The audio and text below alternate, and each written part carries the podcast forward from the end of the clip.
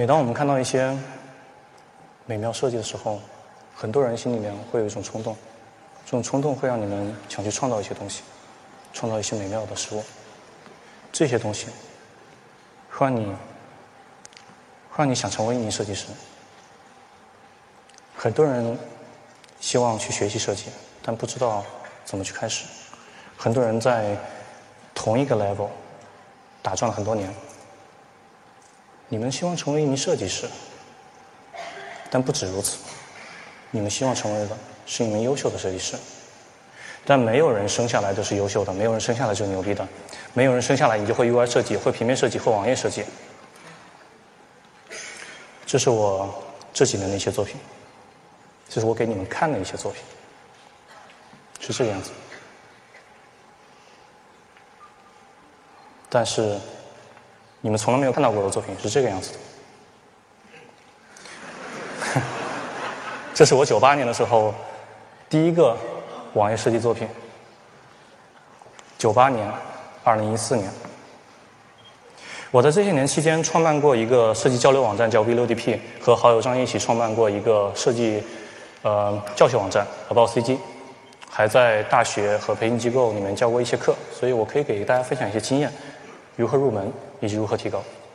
第一个部分入门。呃，在知乎有这么一个问题很有意思，就二零一五年初而言，国人的审美大致处于一个什么样的水平？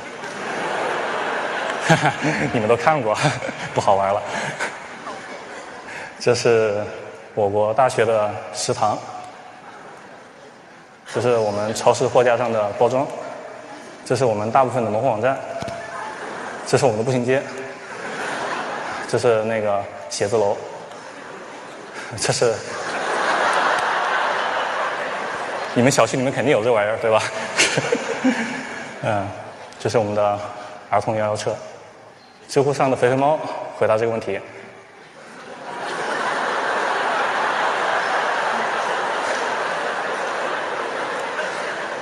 我们再来看一眼。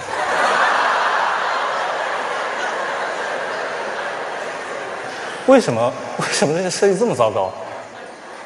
这是有有一些原因，比如说我们我们国家可能不重视美学教育，因为经济的原因等等。我们长期以往看着这些东西长大的，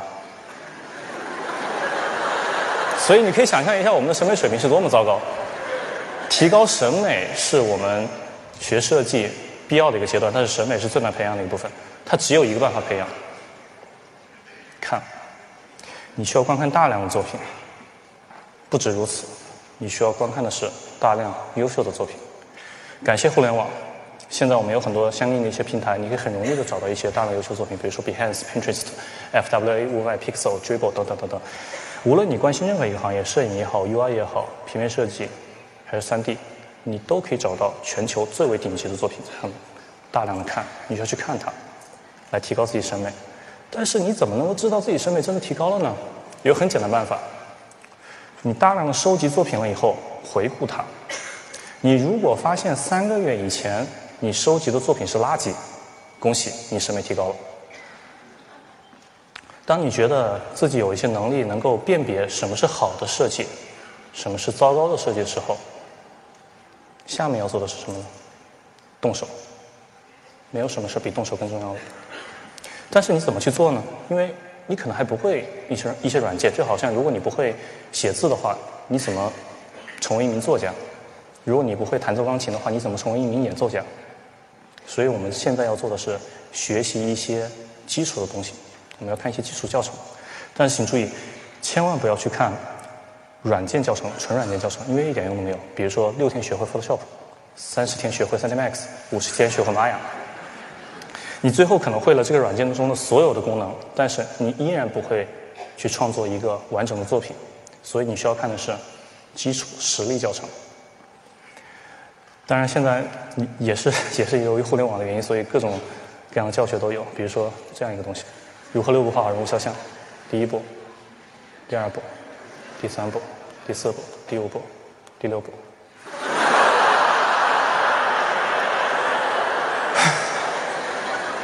第五步，第六步，这个不是最过分的。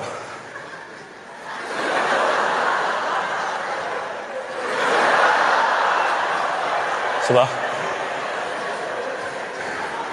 是吧？现在有一些很不错教育机构，你可以通过这些教育机构来去学习，比如说 Normal、Digital Total 以及我和郝宇创办的 About CG，这些教程都是行业内的一线人员带着你一步一步的来做完一个作品。你不仅可以学到相关的软件知识，你还会学到如何创建一个完整的作品，这个非常重要。当然，你不是去培训机构，所以没有老师能带着你。如果你有问题怎么办？Google。当然，你知道我肯定不会说百度，对不对？因为你不是第一个问这个问题的人，你也不会是最后一个遇到这个问题的人。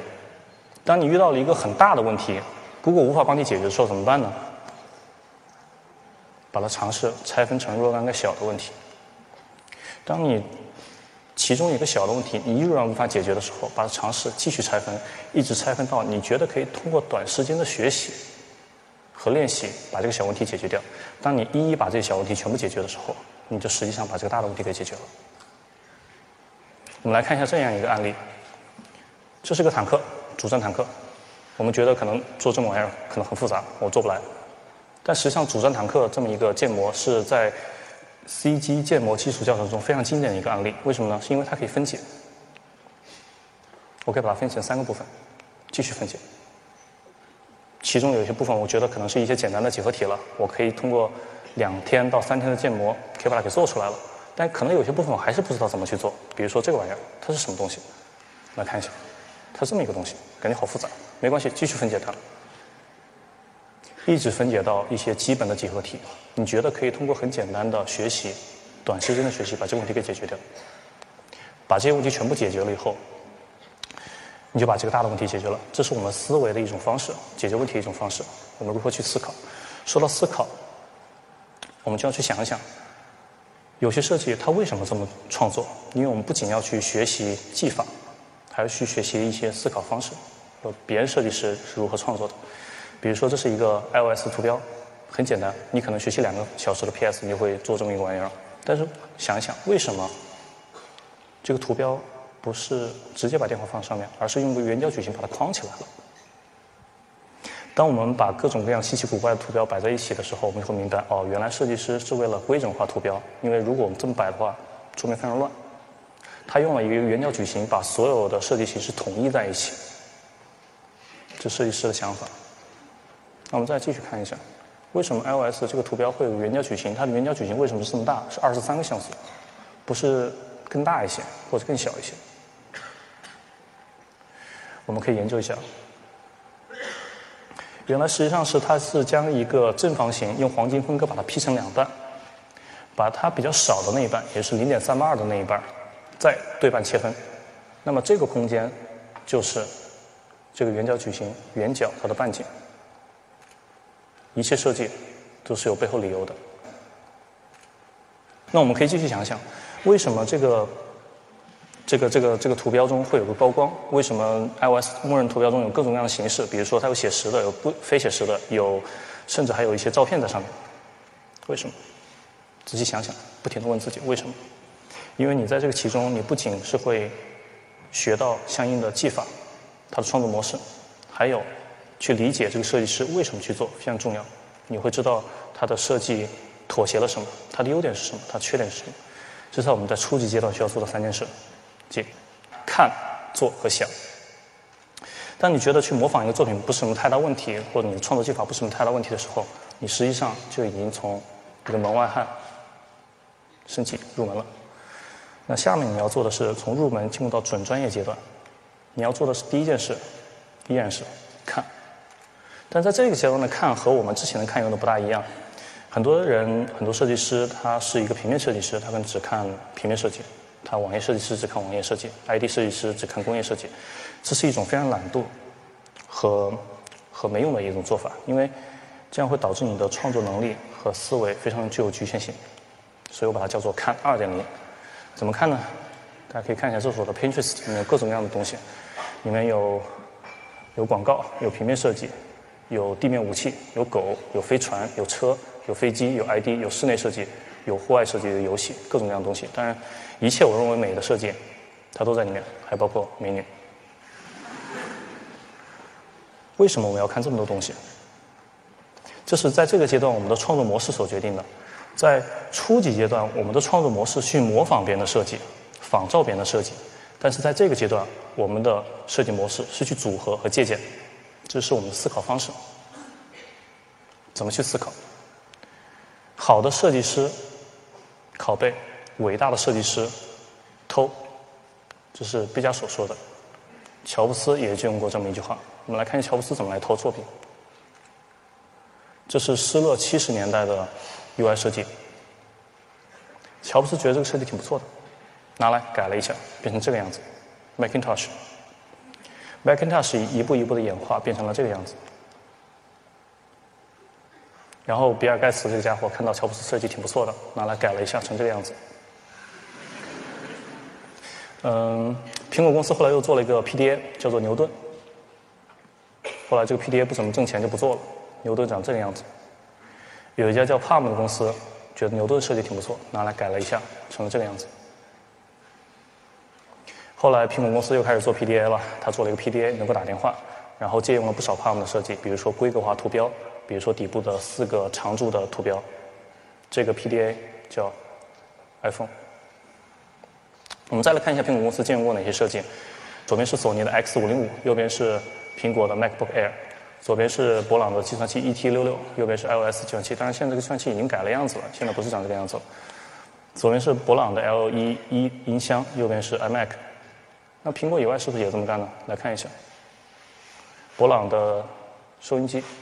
，BL 的蓝牙音箱，美国空军的 X 十四重型战机，太空堡垒动画中的 VF 一，这是一个人形机器人，但实际上有点像。但是注意，你在借鉴别人的时候，实际上也在考验你的美学功力。你需要在你的基础阶段把你的基础功打好，你需要能够创造出一些美的东西，否则的话会是像这个样子。就是美羊羊。天哪，我不不敢想象有人还要还要借鉴美羊羊。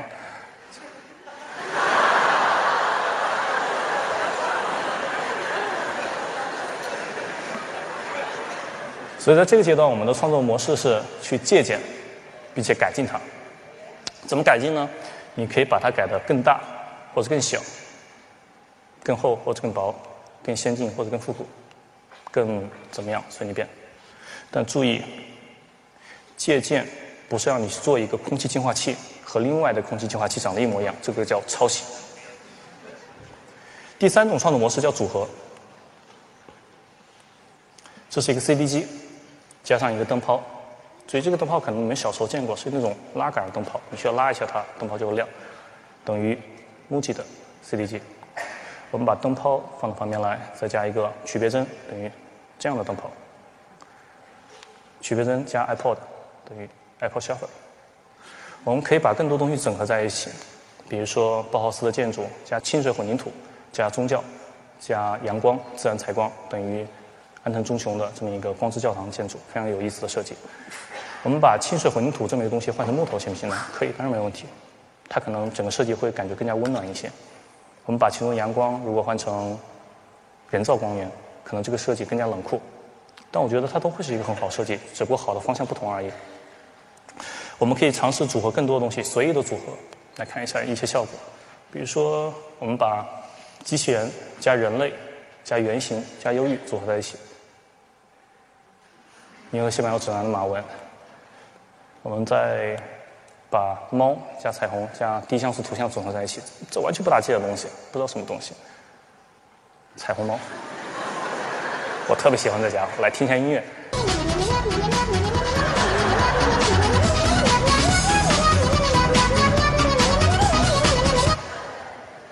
我听这个听一天。我们再来看一下，人类加玩偶加彩虹加圆形。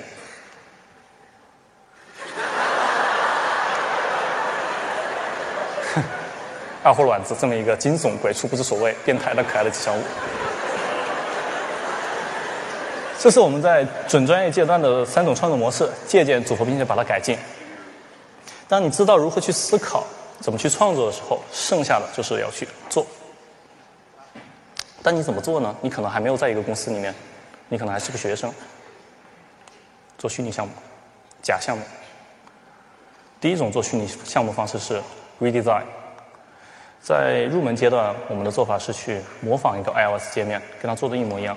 但在这个阶段，你可以做一个自己版本的 iOS，或者重新设计一个 Facebook，或者你喜欢玩 DOTA，那能不能做一个自己的 DOTA 版本的界面，或者把你们的角色全给换掉呢？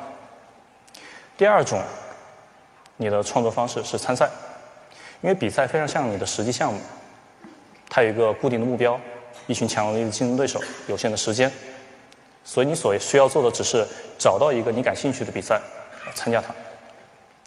这是我们在从入门到准专业阶段需要做的三件事，依然是看、做和想，只是有点和初级阶段不大一样。二点零，我们需要积累大量的经验，就可以从入门到准专业级，那我们需要多少经验呢？格拉德威尔在《异类》一书中指出，人们眼中的天才，并非卓越非凡，而是付出了持续不断的努力。一万小时的锤炼，是任何人从平凡变成非凡的必要条件。一万小时，也就是说，你每天工作八个小时时间，每周工作五天，你需要五年。你无需天才。无需智商过人，无需三头六臂，无需头上长角，你只需要持续的、坚持的努力，有正确的方法，你就能够在设计领域一个专业中独当一面。可能你们所在的公司不重视设计，可能你们想做一些什么。但没有资金，没有预算，没有支持。也许你们已经做了一些什么事儿，但受到人们的冷嘲热讽。他们会说：“你们做这些事儿有什么用呢？它能改变什么呢？”不要被这些垃圾的想法所淹没。我从小看着这堆垃圾长大的，但我对美的追求从来没有停止过。这也是为什么我从事设计行业的原因。因为我觉得我能通过自己的努力来改变一些东西，所以如果你不满意它，你可以通过自己的学习，通过自己的创造，来创造一些好的设计。但好是不够的，你需要比好再优秀一些。这也是为什么我们需要学习。谢谢。